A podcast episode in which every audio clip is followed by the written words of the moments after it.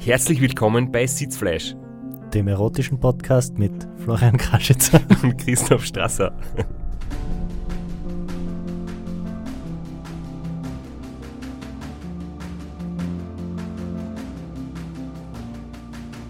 In der heutigen Episode schauen wir, wie es dem Christoph nach der Schlafpause geht und nehmen euch mit auf die letzten knapp 500 Kilometer des Rennens bis kurz vors Ziel.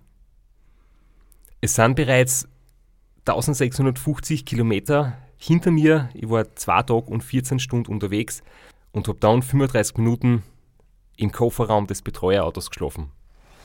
Ja, hoffentlich reicht es vom Schlafen her. Wie viel waren das jetzt? 20 Minuten in der, zweiten Nacht und jetzt halbe Stunde? Das war halt 35 Minuten.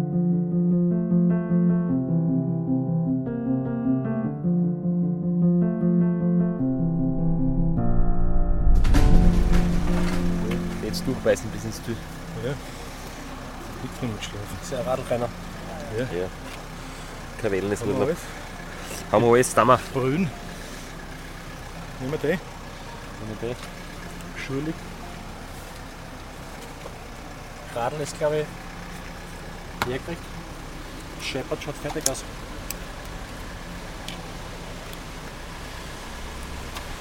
Ja, das dich. Schule.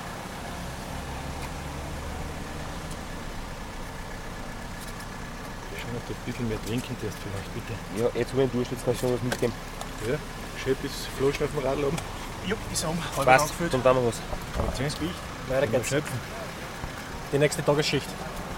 Wo ist das Radl? Steht auf der anderen Seite.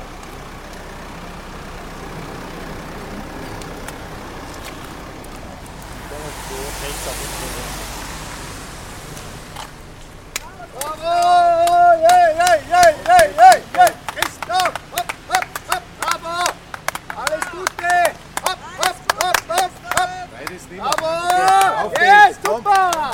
Langsam, geht schon! Bravo! Klingt ganz ausgeschlafen von dir da. Ja, ich habe in meiner eigenen Stimme da jetzt gerade gehört, ich war ein bisschen voller Tatendrang und mir ist es gar nicht, äh, hat es gar nicht schnell genug gehen können, bis wir endlich wieder ins Fahren kommen. Was man auch hört, wirklich viele Zuschauer wieder da gewesen und das waren Bekannte aus Vorarlberg, die auch jedes Jahr vorbeischauen und einer davon war der Hans Eisenbraun, der selbst einmal das Racing und Austria gefahren ist. Aber das macht schon echt gute Laune, wenn man da munter wird. Und ich war da eigentlich ziemlich klar im Kopf. Es war ja geplant, dass diese Schlafpause geben wird. Schon vor dem Rennen war das klar, wegen eben dieser Umleitung, wo alle Radlfahrer im Auto transportiert werden müssen. Und dementsprechend war ich da jetzt nicht verwirrt, sondern völlig klar und habe gewusst, jetzt geht es aufs Verschienerjoch. Nur, was in der Pause passiert ist, was wahrscheinlich meine Laune ziemlich getrübt hat, habe ich halt nicht mitgekriegt. Ich wollte gerade sagen, zum Glück warst du wenigstens gut drauf. In der Crew war pures Drama in der Zwischenzeit, während du geschlafen hast. Ja, bitte erzähl uns mehr davon. Also es war wie angekündigt, wie geplant, wie gewusst von uns, da ist eine Umleitung, da darf man mit dem Radl nicht fahren auf der originalen Strecke. Du musst ins Auto, wir fahren mit dem Auto auf der Ausweichstrecke. Gut, wir sind zu dem Punkt, wo sie die Strecken trennen, wo die Umleitung beginnt, hingefahren, einpackt, dich schlafen gelegt und sind dann losgefahren. Und sind ein paar hundert Meter auf der falschen Strecke gefahren, auf der Originalstrecke. Vielleicht nur für die Ortsinsider. Die Strecke geht normal über den Thüringer Berg. Das ist ein wirklich steiler Anstieg. Dann geht es nochmal nach unten und dann geht der große Anstieg aufs Verschienerjoch los. Und den ersten Teil, diesen Thüringer Berg, da, um den geht es, den sind wir eben quasi umfahren. Den haben wir uns quasi unter Anführungszeichen erspart. Und diese Umleitung war eigentlich, wenn ich mich jetzt nicht täusche, eine behördliche Vorgabe, weil dort die Straßen so eng ist und das nicht gewünscht war von der dortig zuständigen Stelle, dass dort die Radfahrer aufgefahren und es zu, als zu gefährlich erachtet wurde. Und wir haben die einpackt und sind losgefahren und sind natürlich auf der Originalstrecke weitergefahren, ein paar hundert Meter, bis der Fehler bemerkt wurde, umgedreht und dann ganz normal auf der Umleitung dorthin gefahren, äh, wo dann wieder zum Radfahren war. Und dann ist der Anruf von der Rennleitung gekommen und wir haben jetzt endgültig unseren zweiten Penalty gekriegt. Das hat konkret folgendes Kassen, dass wir jetzt da eine Viertelstunde Zeitstrafen oder zugekriegt haben. Das heißt, insgesamt waren es 21 Minuten mit den sechs Minuten vom Start. Ja, und mit allem, was wir bisher gesagt haben, ein Penalty an sich geht in Ordnung als Summe unserer Verfehlungen. Aber der Penalty für dieses unter Anführungszeichen Vergehen ist sehr diskutabel. Also ich sehe es bis heute nicht ganz ein, dass man dafür ein Penalty kriegt, weil das ist eigentlich bei so einem Ultrarennen normale Vorgehensweise. Wenn man sie verfährt, die Originalstrecke ver verlässt, dreht man um und fährt wieder zurück auf die richtige Strecke. Das ist für mich kein Grund, ein Penalty zu geben. Wir haben es aber nicht beeinsprucht, weil wir aus der Summe unserer Fehler bis zu diesem Zeitpunkt es eingesehen haben, dass unser Penalty gebührt. Aber das Vergehen an sich, der Auslöser für einen Penalty, bin ich bis heute noch nicht überzeugt davon, dass das eine gute Entscheidung der Rennleitung war. Ja, in der Episode 2 haben wir mit Michi Nussbaum auch über das Thema indirekt, wir wollten jetzt noch nicht damals die Details erzählen, um nicht aus der heutigen Episode die Spannung raus vorwegzunehmen.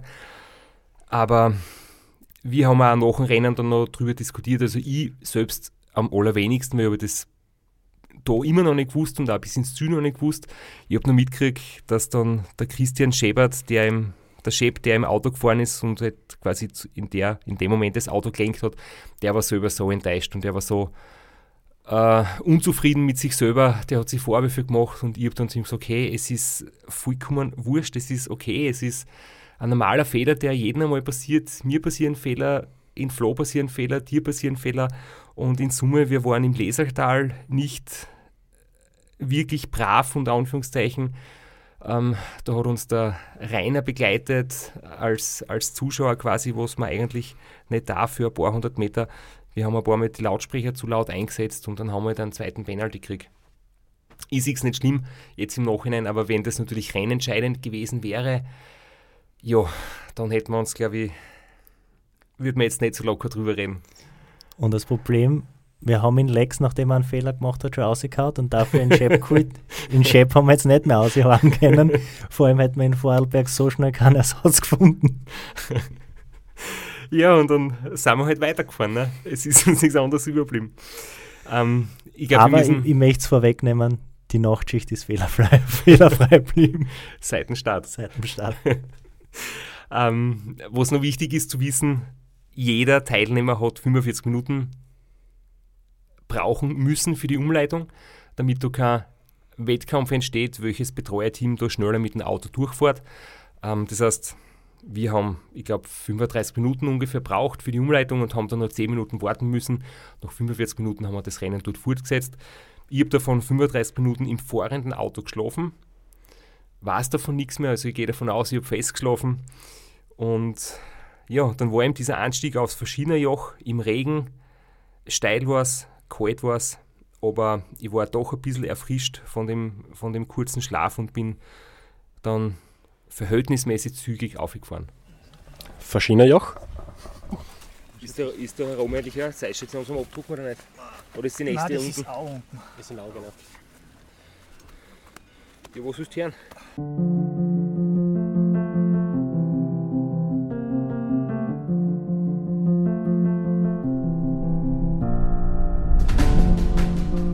Beim Auffahren hat man alles weh wie die Scheiße, Knie, nach dem Liegen. Und wenn man dann aufgewärmt ist, dann geht es wieder ein bisschen besser. besser und dann spürt man eigentlich, dass man sich ein bisschen erholt hat. Wenn man am Radl sitzt, wird es besser. Ich glaube, dass die Pause nicht viel Vor- oder Nachteil braucht, oder dass es mich wurscht war.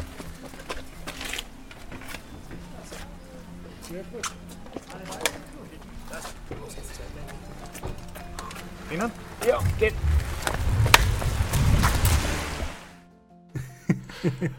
Es taugt mir so extrem, diese, den Kranz, den ich da gehabt habe und wie angefressen ich da gewesen bin, wegen die depperten Fragen. Ich wollte gerade sagen, Leute, die die nicht so gut kennen oder nicht so oft in so einem Rennen erlebt haben, werden das jetzt gar nicht so empfinden, aber das war schon ziemlich passiv-aggressiv und krantig für, für die. Ja, da habe ich die Aggressivität schon für meine, ich bin ja ein friedliebender Typ, schon ziemlich ausgelassen. Ähm, was wollt ihr jetzt für ein Blödsinn? Was fragt für ein Blödsinn? Was wollt ihr leicht hören? Also, mittlerweile sind doch ein paar Wochen vergangen und ich glaube, dass jetzt schon wieder der Prozess einsetzt, dass ich mich nicht mehr ganz so genau daran erinnere, wie zart das war. Und jetzt, wenn ich das her, mir hat dort schon echt das Knie brutal wehtan und der Hintern hat wehtan und es ist jetzt, habe ich gerade wieder jetzt entdeckt in meiner Erinnerung nicht so geschmeidig gegangen, wie wir es jetzt eigentlich gerade vor ein paar Minuten erzählt haben. Und es ist wieder, wie nach jeder Schlafpause, direkt nach dem Aufstehen tun dann halt einmal die Gelenke und die Knochen und die Muskeln ein bisschen weh und man muss erst warm werden. Und warm werden ist halt nicht leicht, wenn es regnet und wenn es nur ein paar Grad plus hat. Aber trotzdem war es beim Rad 2020 im Vergleich zu den Jahren früher, wo ich das Rad gefahren bin, ich habe wirklich am Schluss gemerkt, ich habe noch etwas mehr Reserven. Also ich bin zwar, natürlich tut alles weh und das Wetter tragt dazu bei, dass es gerade für die Gelenke schmerzvoller wird, aber ich bin da echt noch vernünftig aufgefahren. Ich habe das nochmal nachgeschaut, also meine Power-to-Max-Kurbel hat wieder 217 Watt Durchschnittsleistung gemessen in dem Anstieg und es ist für drei Tage Rennen in den Beinen eigentlich ein recht solider Wert.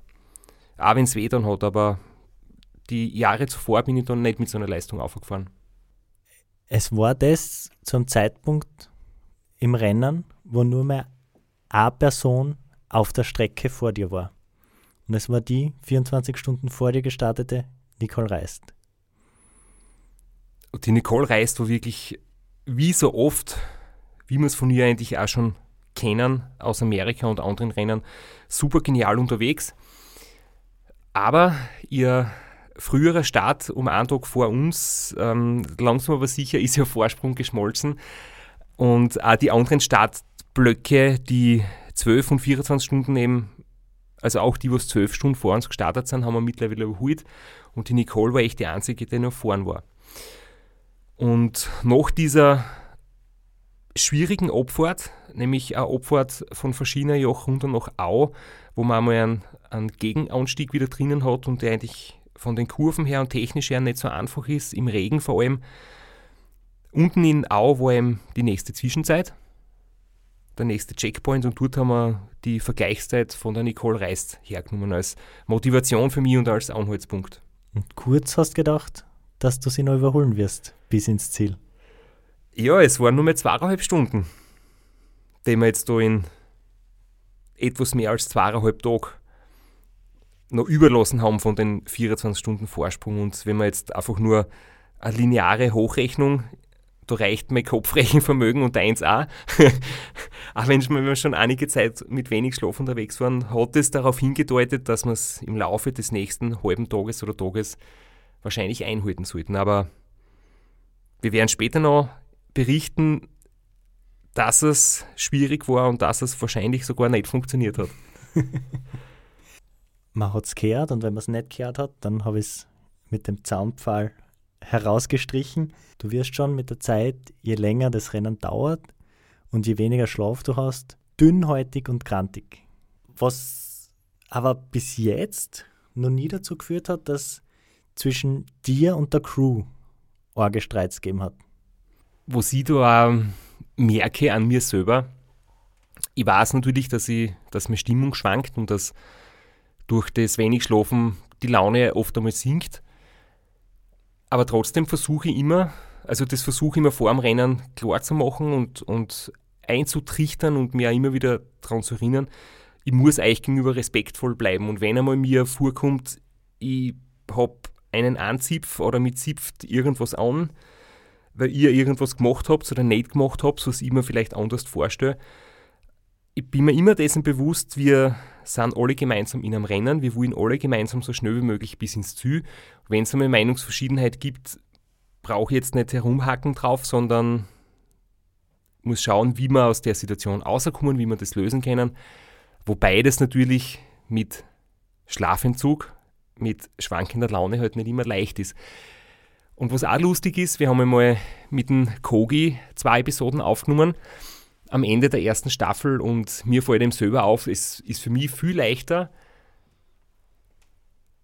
gut gelaunt zu bleiben oder wenn ich schlecht gelaunt bin, das nicht aussehen zu lassen, wenn jetzt zum Beispiel weiß, du bist Teamchef oder der Max redet mit mir, als mit dem Kogi, weil mit dem Kogi bin ich halt seit klein auf gut bekannt und wir sind Cousins und wir haben uns schon irgendwann im Leben einmal alles gesagt. Und da ist ein anderer Grundrespekt da, wenn man sein halbes Leben oder mehr als sein halbes Leben mit wem intensiv verbringt, als wie wenn man sich bei den Rennen trifft und sonst ein bisschen weniger. Und da tue ich mir leichter, zum Beispiel dir gegenüber, mir einen blöden Spruch zu verkneifen. Beim Kogi hätte ich es vielleicht gesagt.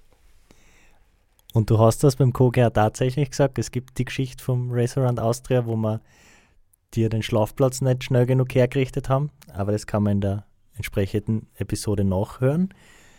Aber es gibt eine ganz legendäre Geschichte von dir. Ich glaube, damit beginnt sogar dein Buch, wo du im Chef das Bier verweigerst, weil er so blöd ist zu dir.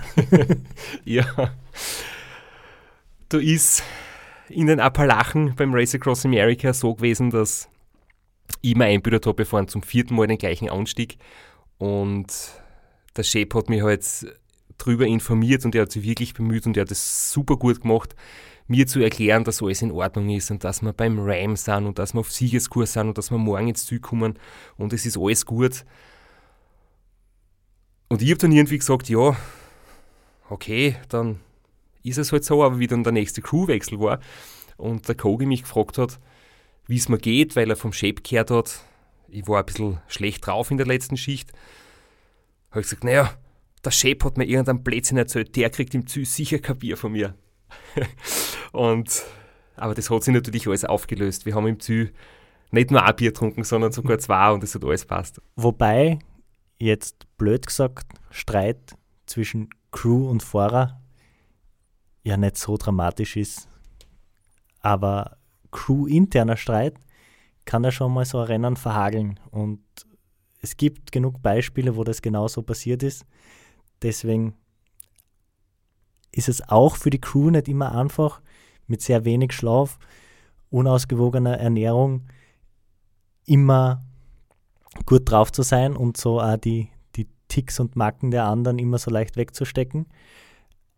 Muss man halt einfach schauen, dass man irgendwie eine Crew findet, die funktioniert einfach, damit sowas nicht passiert, weil es einfach blöd wäre, sie Rennen so zu verhauen ich bewundere euch alle da für das ja wirklich sehr, dass ihr tagelang auf engem Raum im Auto miteinander gut auskommt und nicht nur lustig sein müsst zwischendurch, sondern auch Verantwortung tragen, Entscheidungen treffen.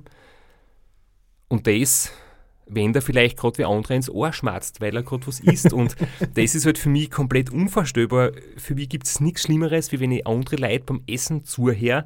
Das ist ein Thema, ich tue daheim, wenn ich mit der Sabine Abend ist, gerne in Radio auftragen, damit wir nicht uns gegenseitig kauen hören.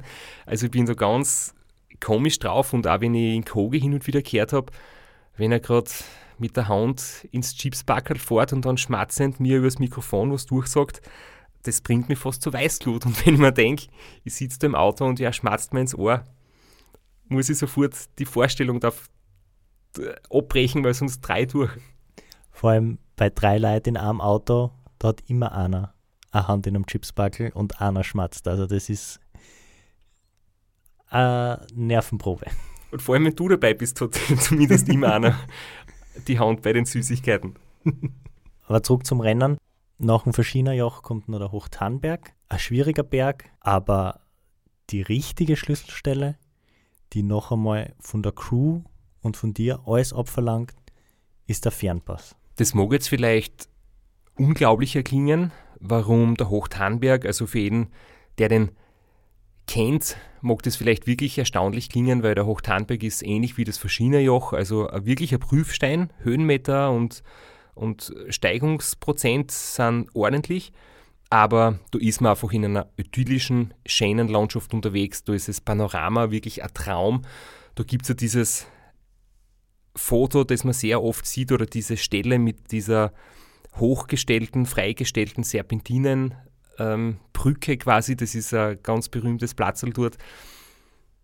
Es ist schön zum Fahren, anstrengend, aber der Fernpass ist dann eben ganz das Gegenteil. Es ist leichter Anstieg, man merkt gar nicht viel davon, aber es ist jetzt unglaublich viel Verkehr, wirklich brutal viel Verkehr. Das ist dieser Abschnitt in Tirol, wo man eigentlich täglich nur hört, wie viele wie viel Minuten oder Stunden man im Stau steht, wenn der Durchzugsverkehr aus Deutschland nach Italien Richtung Brenner einsetzt. Also der Fernbus ist jedes Mal eine Nervenprobe für mich und fürs Team. Es gibt, glaube ich, keine Tages- und Nachtzeit, wo du das österreichische Radio einschaltest und dort wird nicht über einen Stau am Fernpass berichtet. Da ist unglaublich viel Verkehr zu jeder Zeit und das ist echt schwierig zu nicht schwierig zu schwierig zu bewältigen als Gespann aus Pacecar und Radfahrer, vor allem in der Nacht, wo man ja gemeinsam bleiben muss. Tagsüber hat das als Radfahrer ein bisschen mehr, mehr Freiraum und kannst zwischen den Autos ein Stück Viere fahren, aber es ist unglaublich stressig. Es gibt ein paar Passagen, wie zum Beispiel durch die Ortschaften ähm, Biberwier, wo man dann auch durchfährt. Da fährt man von der, von der großen Straße ab, von der Autostraße, wo es dort ist, und auf die kleine Straßen durch den Ort durch und ein paar Kilometer später wieder auf die große Straßen drauf. Wir haben das heuer gut erwischt. Also wir waren zu einer Tageszeit dort, wo es hell war. Es war mitten am Tag und dementsprechend war der Verkehr aber das haben wir gut gemacht. Das Auto ist immer wieder ein Stück vorausgefahren, hat mich vorbeifahren lassen und ich war im Kopf so gut drauf, dass ich mir keinen Stress gemacht habe und mich nicht verunsichern habe lassen. Das war aber nicht immer so. Ich kann mich zurückerinnern an, ich weiß jetzt nicht, vielleicht war es 2015 oder 2016, es ist ja komplett egal. Da war es ihm so, das Auto steht im Stau. Okay, ich habe was zum Trinken dabei, weiß, wo ich hinfahren muss. Es gibt eh nur A-Straßen. Es gibt gar keine Möglichkeit abzuzweigen oder sich zu verfahren. Ich bin dann trotzdem beim nächsten Rastparkplatz stehen geblieben, bin von der Straße abgefahren, bin vom Radl abgestiegen und war einfach nervös, fix und fertig, habe nicht mehr gewusst, wo ich hin muss, habe auf meinem Handy herumprobiert, auf Google Maps die Strecke nachzuschauen und bin erst fünf Minuten später wieder weitergefahren, wie mir sicher genug war, dass das eh alles passt. Und es war einfach nur der Stress, der im Kopf entsteht, aus Müdigkeit und aus viel Verkehr. Und es ist nicht nur eine Pendel- und Transitstrecke, es ist auch eine Strecke für viele Touristen.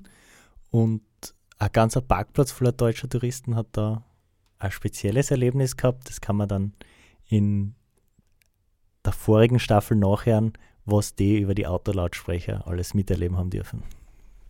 Ja, das war eine Geschichte, wo das mit dem Toilettenstopp nicht so romantisch wie heuer verlaufen ist in der Idylle auf der Bielerhöhe, sondern da hat eine vollbesetzte Tankstelle dran glauben müssen. Aber jetzt wieder zurück zum Rennen. Es hat heuer am Fernbus auch eine interessante Passage gegeben, nämlich in der Abfahrt. Ich weiß gar nicht, Flo, ob du das warst, aber da haben wir eigentlich auch recht gut reagiert. Da ist plötzlich war ein gröberer Stau, also wirklich so nicht, nicht ähm, der Verkehr, der einfach langsam ist, sondern da ist ein Unfall passiert. Und dann stehst du natürlich in der, in der Schlange vom Stau und überlegst, wenn ich jetzt als Radlfahrer vorausfahre, könnte sein, dass das Auto länger steht. Wenn das ein, zwei Stunden steht, muss ich ausgerüstet sein für ein, zwei Stunden allein fahren mit Verpflegung, mit Licht, weil da ist es schon Richtung Dämmerung gegangen und es ist alles ungewiss. Und dann bin ich eben vorbeigefahren in der Abfahrt an den stehenden Autos, habe vorne gesehen, die Unfallstelle war bereits geräumt, es war nur ein kleiner Unfall mit einem Blechschaden und dann habe ich sofort nach hinten telefoniert. Jungs, ihr könnt es euch gefasst machen, in ein paar Minuten geht es weiter. Und dann bin ich eigentlich nur ein paar Kilometer allein gefahren und dann war das Team bald wieder bei mir in ähnlichen Situationen, zurückerinnern, hat es schon mal gravierende Fehler gegeben, wo ich dann ohne Handy unterwegs war, zum Beispiel beim Race Around Ireland. das Team hat mich dann nicht mehr gefunden und das war ein ganz wieder Stressfaktor. Oder man bleibt einfach stehen und verliert Zeit und in dem Fall, glaube ich, haben wir das gut gemacht und das war eigentlich nur so eine kleine Seitengeschichte, aber es war nicht wirklich ein großer Faktor. Danach wieder Innsbruck Ortsdurchfahrt, wieder Stress und dann wieder das Intal raus, wieder viel Verkehr, aber im Vergleich zum Fernpass um einiges angenehmer. Da war dann wieder der Crewwechsel. Also, ihr habt sie dann quasi die Tagschicht wieder abgelöst im, im Raum Innsbruck.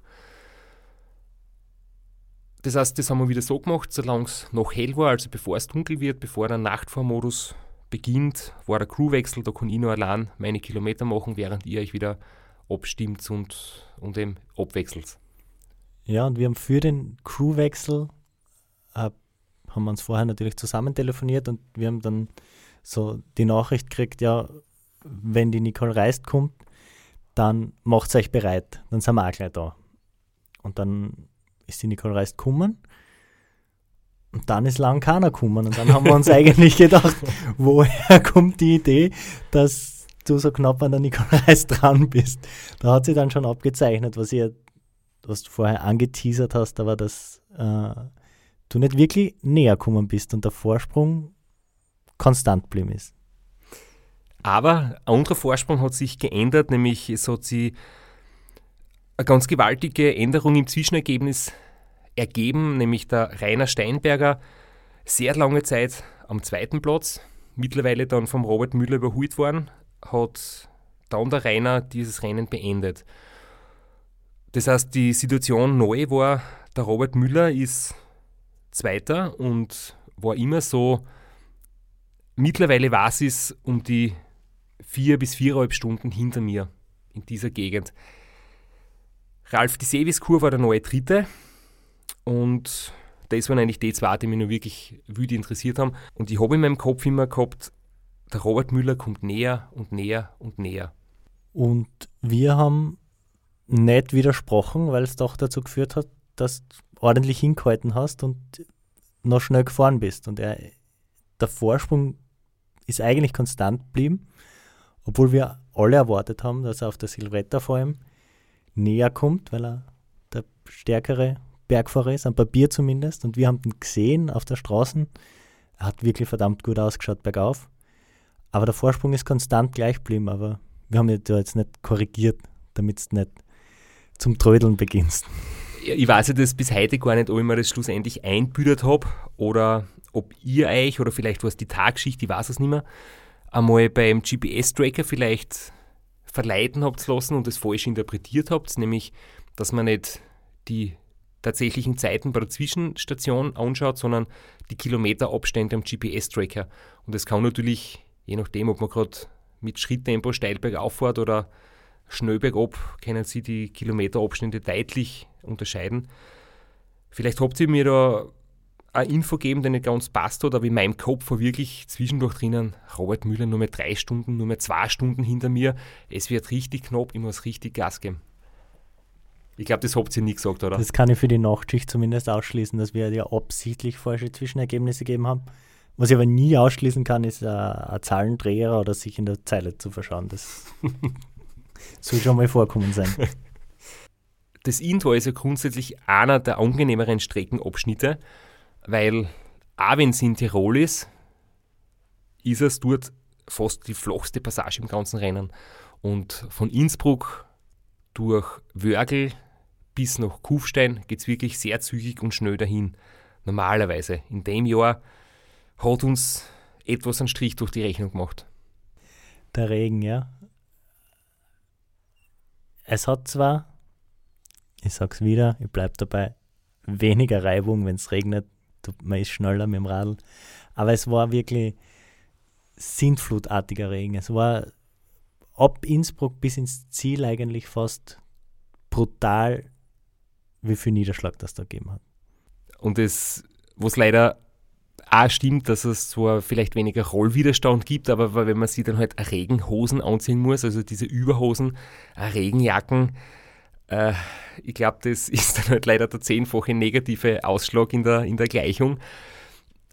Aber es war dort überhaupt nicht mehr möglich, ohne komplettes Regengewand zu fahren. Es war wirklich so Starkregen. Ich habe auf der Straße nichts mehr gesehen. Es ist, ich bin mir vorgekommen, ich fahre auf einer Wasseroberfläche dahin. Ich habe nur mehr eben Wasser gesehen und, und die Regentropfen, die aufs Wasser drauf prasseln. Ich habe nichts mehr gesehen von wegen Straßen oder Straßenmarkierung, ob es Schlaglöcher gibt. Ähm, das Scheinwerferlicht reflektiert auch nicht mehr ordentlich, wenn du einfach nur mehr sinnflutartigen Regen hast. Das heißt, das war ein bisschen ein Blindflug und hat natürlich dann auch auf die Psyche geschlagen, weil klar, kalter Regen ins Gesicht haltet die kurzfristig munter, aber auf Dauer ist es halt einfach brutal, weil ja, du fährst in ein schwarzes Loch stundenlang. Und wir waren so gemein und haben dir deinen Kotflügel nicht gegeben. Obwohl er, ich muss sagen, wir sind umgestiegen aufs Zeitfahrradl. Du warst mit dem Schiff unterwegs, das hat eine Aero-Sattelstütze. Da passt dein komischer Kotflügel gar nicht drauf, aber du warst trotzdem ziemlich angefressen und hast ordentlich geschimpft mit uns, warum wir dir deinen Kotflügel nicht montieren.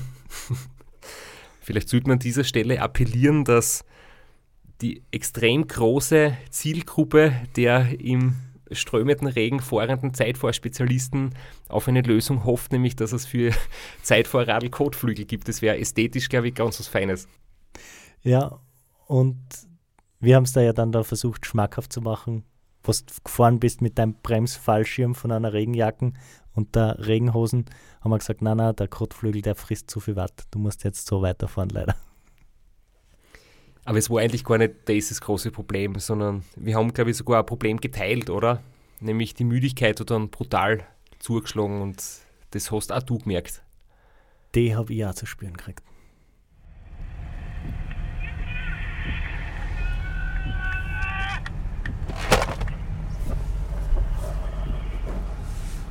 Das gibt es auch nur beim Ra. Halb eins sind in der Früh und voller Schüttregen irgendwo.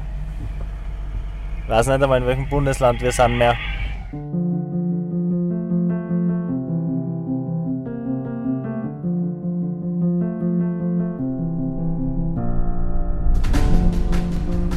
Aber die Begeisterung ist überall groß. Es war ja Wahnsinn, oder? Das, das Intal aussieht, wie viele Leute da überall gestanden sind. Ja. Das war echt geil.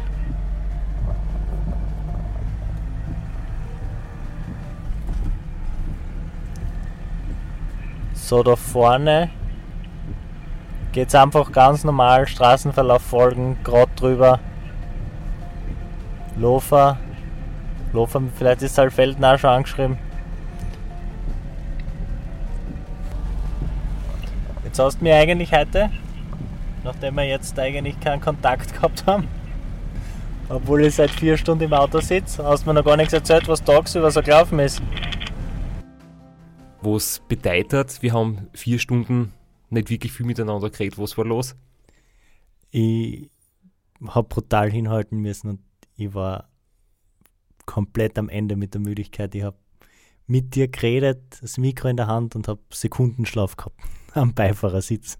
Teilweise war es sogar so, dass du mich wach gehalten hast, statt ich die.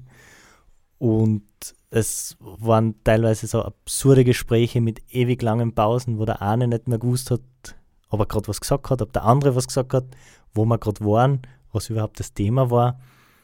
Also ganz harte Phase für mich.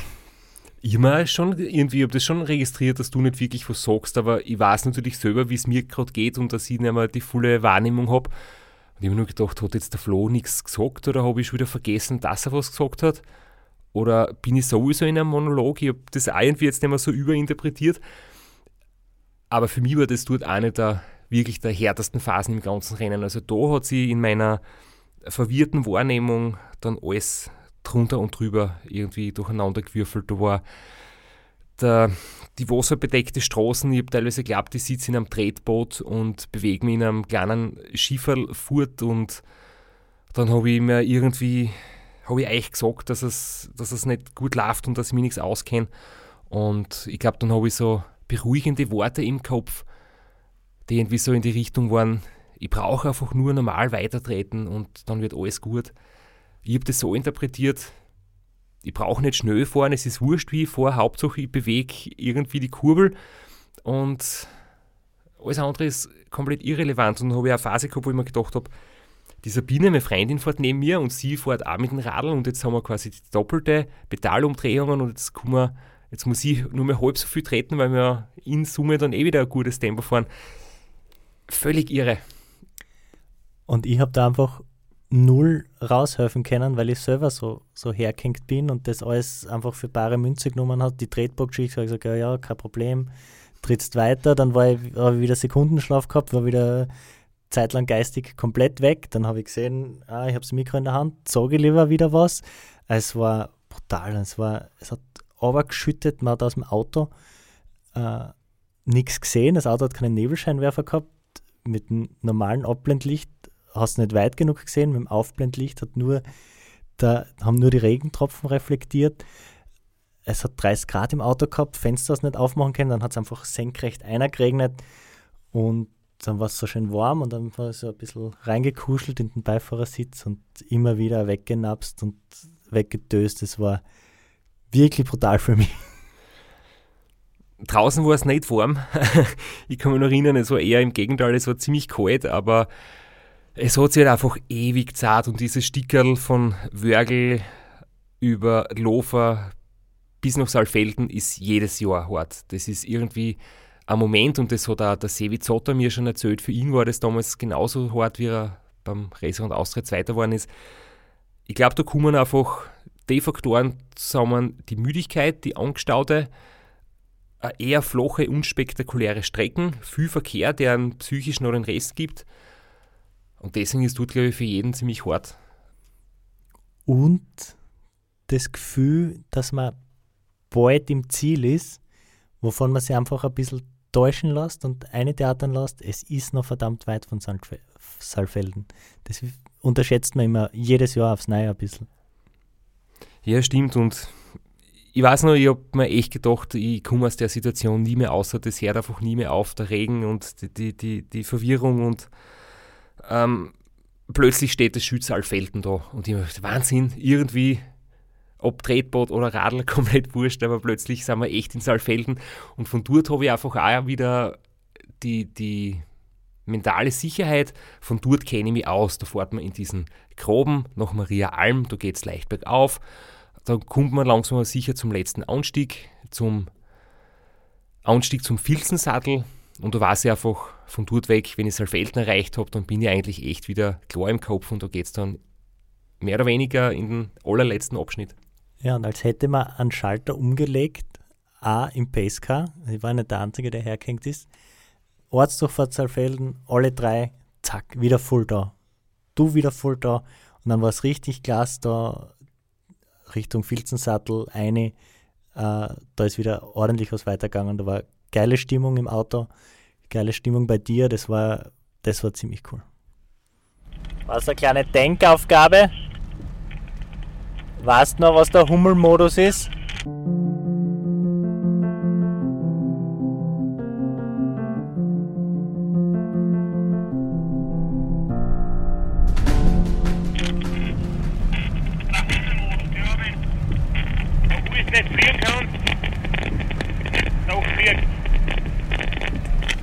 Ja, siehst du, bist noch voll da. Das ganze Pace kann nicht zustimmen.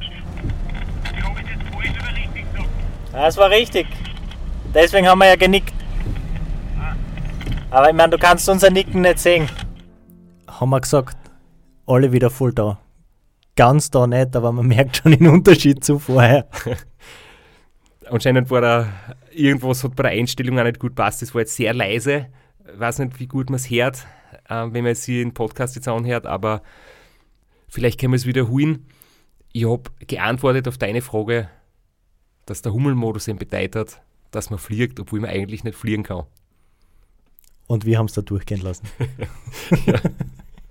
Es hat für äh, bestanden gereicht, auch wenn es kein sehr gut war. Wir könnten jetzt nochmal das vorher schon angesprochene Duell unter Anführungszeichen mit Nicole Reist besprechen, weil es war nämlich in Au, also nach dem Verschienerjoch, war der Rückstand von mir zweieinhalb Stunden und in Saalfelden waren es dann 39 Minuten. Also, auch wenn mir das jetzt nicht so wichtig war, aber es ist doch immer wieder erwähnt worden, ihr wolltet mich damit irgendwie auch motivieren. Und jetzt haben wir gedacht, 39 Minuten, jetzt habe ich doch fast zwei Stunden aufgeholt.